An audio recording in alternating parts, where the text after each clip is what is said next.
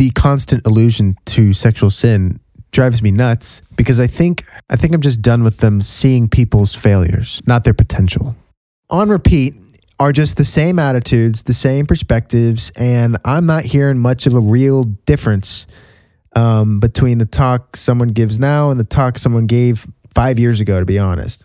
And we're at this age now where we have people on the internet who are able to really articulate well, form complete thoughts, and share those with people. And because of the quality of these thoughts and these discourses and discussions and the complete narratives that people are able to create, they're able to generate demand for their own opinions. Whereas in church, the demand for their opinions relies upon the pressure that's put upon them by more senior leaders and upon their own relationship with God, which is often based on how they perceive these senior leaders. So their motivation oftentimes is actually motivated by those two things: pleasing other church leaders and with their relationship with God, pressured by being accountable to God for the people over which they preside. I think that their idea of repentance centers around loyalty, which I will agree that loyalty is a huge part of believing in God. But the loyalty is actually where the shame originates as well. So you have a drawback with it. And you can learn from other cultures where loyalty is high. Where loyalty is high, shame is high. And where shame is high, addiction might be high. Take the Japanese culture of World War II, or any communist culture for that matter, and you will find that loyalty and shame are both very high. And so church leaders' loyalty is solely based upon their ability to identify sin in the world and then oppose it, and then tell other people to oppose it as well. That's often many leaders' only motivation, instead of trying to obtain a better perspective. Even though a better perspective is actually, in my opinion, true loyalty, because I believe changing your mind, body, spirit, and breath and receiving a godlike perspective is real repentance. And so you are doing what God tells you to do and being loyal by being obedient to that.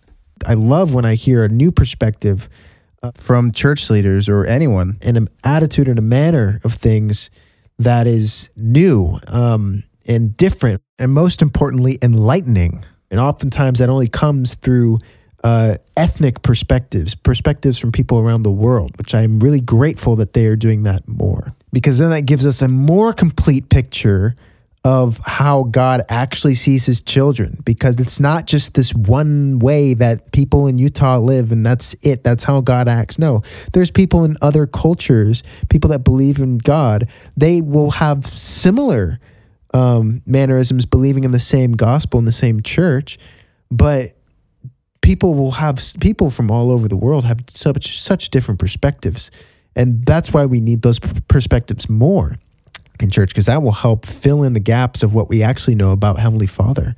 And that, of course, is why the Book of Mormon exists, because it's another one of those additional perspectives from the South and Central and pre-Columbian North America. I mean, why else would he have a bunch of colonials reading about ancient Native Americans? To increase their perspective, not to narrow it down to one single-minded way of living, but showing that all over the globe can unite, at least through the saving ordinances of God.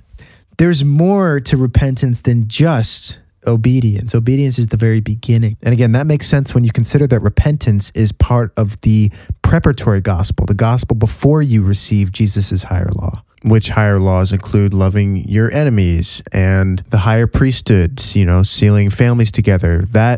That's a whole nother level of love you learn after you repent, because you can't reach that level of understanding without making the sacrifice to understand it. But that understanding of love is what's missing, because a lot of these talks will try to point out acts of disobedience, and then they try to craft some kind of solution to guide you back to obedience. That's where a lot of weird connections start happening, because they care more about getting you to do something than about thinking or seeing something clearly. And the real point of obedience is actually to see life clearly and to remove the bias of any negative influence. See, because if you see life clearly, you'll make better choices because you can see, spiritually speaking. Or you become a receptacle of God being able to make better choices through you, either of which leads to understanding the higher laws of love. So any talk you see is you're only seeing how clearly a person sees this world and how well they understand love.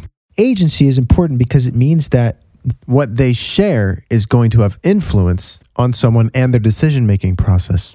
And even if you compel someone to do something, or you kind of invite them to do something, or as often is said, you are admonished by them, that's still only influence. President Nelson is really good at admonishing in a way that leaves you motivated, mostly because he knows what to ask people to do and how much capacity they truly have to do it. He doesn't feel ignorant because he includes his knowledge and his perspective, and he goes a little deeper, so you don't feel like it's, you're just being pushed to do something. In fact, he perfectly exemplifies being persuasive and maintaining his priesthood power by persuasiveness. One thing that President Ellison does is he tries to get people to think, and he does that by digging into the history of words. He uses a lot of etymology and uncovering the source of things in order to better educate people. Metanoeo is the Greek word for repent, which meta means change, and noeo is related to words that mean mind, body, spirit, and breath. President Nelson shared that, and to me that's been a very keen observation, because what it means is that if you're really truly repenting, you should be changing your mind, having different thoughts. You should be changing your perspective of things. So here's the thing.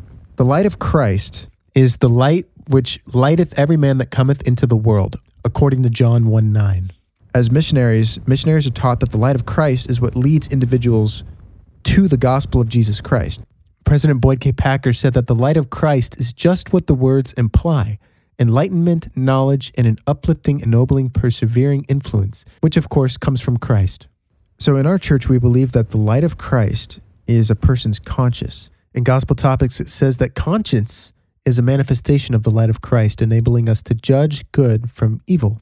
If we are thinking consciously, if we are, acting consciously, right? That means that the light of Christ is very active in us.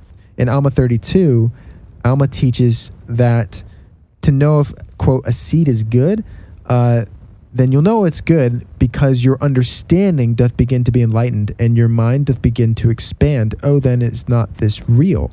I say unto you, yea, because it is light, and whatsoever is light is good, because it is discernible. Therefore, ye must know that it is good. If someone's giving a talk and they're saying the exact same thing they've said before, with the exact same perspective, with the exact same feeling, and oftentimes it feels kind of condemning, to be honest, then there is no repentance, there is no change, and there is no change of mind or spirit, or there is no change going on. When you change your thinking, that also means that your perspective widens, it expands. And in terms of light, that's what light is supposed to do. Is it's supposed to expand your perspective. It's supposed to expand your mind, resulting in greater consciousness, which is the light of Christ in you, resulting in greater awareness. If I'm hearing the same thing repeated again and again, maybe a slight different order with maybe a new little story here or there, that's not exactly expanding my mind. Thank you. It's actually a form of laziness. And the repetition makes church members feel stupider and like they weren't doing the thing that they were asked to do the last time, actually. Which is funny, because then that can cause shame, which can actually cause you to go back into habits you once got out of. So that's why I'm suggesting there's a lack of innovation in conference talks as of late, and the lack of light. That does not exclude the instances, however, where there is. And that's concerning, especially if we believe in modern revelation, because that also means that modern revelation is not expanding as much as it could. Things are still being revealed. It's just people won't be able to understand them when they're revealed. So maybe God's counting on the surprise factor. A talk that I was listening to today, one pattern that I've noticed that I think church leaders do a lot is they'll talk about the world. And I have a thing about the world, where when they talk about, quote, the world, it makes it sound like they're fighting against everybody except their own church members. As a missionary-minded church, that doesn't make any sense, right? How are we going to reach out to people if we're constantly condemning them, right? I'm writing a book where I talk about this. What I did was I thought about the word the world and how it's used in church, which is to create a group of people that is not a part of our church that participates in certain activities that are definitely degrading and not the best and are oftentimes evil. But kind of putting everybody that's not in church, that's kind of just out there in that category. What this perspective has done to me is now when I see different jobs out in this world and different people working, I immediately categorize them of the world because of what they're focusing on. They're contributing to the economy, but they're not directly focusing on Christ. But that doesn't mean these people are not of Christ, but that's what it feels like is encouraged by this perspective to believe. And if that's true, where's the Christ economy? I feel that our church talks a whole lot of defense and there's rarely any offense. And the only offense really just sounds like defense, you know? Well, strengthen your opposition against the world and strengthen and make Jesus your rock. Like, that's great, but what the heck does that mean? You know, like, what are we going to do about it? Besides scripture study, okay? So we got a BYU TV network, family-friendly, and therefore it combats, quote, the world. But unfortunately, the shows are mediocre. And the best shows on there aren't even produced by our church. My favorite, of course, is Highway to Heaven with Michael Landon. But the answers to the cultural problems are still underfunded and underdeveloped. And most of the real answers now are coming from other churches, such as with The Chosen, and an evangelical director and a Catholic person playing Jesus in quite a fantastic portrayal. Fantastic because it portrays Jesus with human nuance, which combats that perfectionism and that shame. If they had that rock-solid anti-world perspective when they approved The Chosen shooting on the church's set, they would have not had anyone who was not a member or didn't have a temple recommend to be on the set, because that's their rule to combat worldliness. But you see what happens when they get rid of that perspective for a second and see people as they really are. You end up with a genuine Jesus show. Maybe once you stop being a Pharisee, you start to see Christ. But in the meantime, these talks phrase the world like, quote, you have very different standards from the world to help you avoid the stain of the world. Seeking with all our heart to know and love the Savior, we separate ourselves from the world through covenants with God. I mean, that's Pharisaical right there. And that's from Elder Neil O. Anderson, this past conference in October 2022. That's nearly verbatim the Pharisees' mindset, especially when Jesus ate and sat with sinners. Mark 2:16-17 says, and when the scribes and Pharisees saw him eat with publicans and sinners, they said unto his disciples, how is it that he eateth and drinketh with publicans and sinners? When Jesus heard it, he saith unto them, they that are whole have no need of the physician, but they that are sick. I came not to call the righteous, but sinners to repentance. Jesus, how dare you not separate yourself from these worldly people? Oh, you must be stained by them. I hope you know God. The purpose of covenants is not to separate ourselves from the world. It's to wash us clean, establish our power source, and to then go back into the world with power to change it. This isn't just the world, it's God's world. And look at all this power God's given us to be able to change it. How dare we keep that to ourselves? So when they say, I want you to separate yourself from the world, I'm like, okay. Let's see, what does that mean? So do you want me to, you know, go to the store and be against buying any magazines because they're all just not church magazines, you know, because it's of the world. Home Improvement? No thanks. Worldly. I actually happen to love Home Improvement though. What is the world? Should I just boycott industries since they're all of the world, except for food because I survive on that? You know, it's like, it kind of seems like the best way that they could defend themselves against the world is if they could create their own little world all to themselves with every little amenity, which is what they've tried to make Utah. They've got church buildings, they've got a university, they've got temples, they've got their own TV network, they've got BYU TV, and they've got pools. What more could you need? But no bikinis. No bikinis. They should sell, the church should sell anti-bikini sunglasses. Instead of lenses, you'd have a block of cardboard with two little slits to minimize bikini eye contact. Yes, they'd make a fortune. And then they'd invest it in their own First Presidency approved swim line. It'd be called Daughters of Zion. Swimwear to cover your garments so you're protected from the devil every time you dive into the deep end. And that's not metaphorical. That's literal. And then they have a men's swimmer line called Called to Swim. All modest swimwear. Yep. And then they'll have a LDS magazine Modest swimwear edition. See, because we have to replace everything that's already in the world with our own version. That's why Utah does so many parodies and covers of songs, because they're just doing the gospel version of it. They're importing it into the kingdom of heaven and tweaking it. I mean, I would know. I turned an Adele song into a parody of missionaries knocking on someone's door and saying hello. But I'm waiting for some originals to come from members of the Church of Jesus Christ of Latter-day Saints that are on par with, quote, this world. I mean, we should be making like out of this world music, right? So I'm creating my own solution to the, quote, worldliness. It's my fashion brand. It's called God.fashion. There. It's fashion that is completely focused on Christ and doesn't look like my fifth cousin of a polygamist family designed it. If you type in on a browser God.fashion, that's the actual URL. Fancy, right? All worldliness is, right, which I'm going to talk about later, is just a lack of truth. But you can have materialism and truth together because materials make up truth. You couldn't hear what I said unless materials were made for it to be delivered to you. So there. You see, my friends, we have the rights to believe we have the power within us to bring to pass many good things and innovations through the gifts God has given us. But no. Conference after conference, leaders just tell us to repent. That's it. That's it.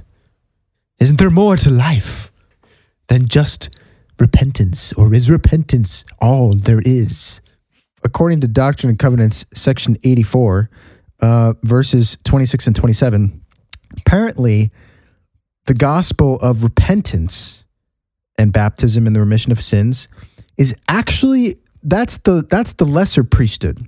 So it says, then the lesser priesthood continued after God took Moses out of the midst of the people who reverted to idols, and God took away the holy priesthood from those people too. And then the lesser priesthood continued, which priesthood holdeth the keys of the ministering of angels in the preparatory gospel, which gospel is the gospel of repentance and of baptism and the remission of sins and the law of carnal commandments, which the Lord in his wrath caused to continue with the house of Aaron among the children of Israel until John, whom God raised up, being filled with the Holy Ghost from his mother's womb. So anytime they talk about repentance and baptism and the remission of sins, that's the preparatory gospel. That's the law of Moses, Sarah commandment, for the very basic, for the people who could not understand spiritual things. So we got to make that distinction.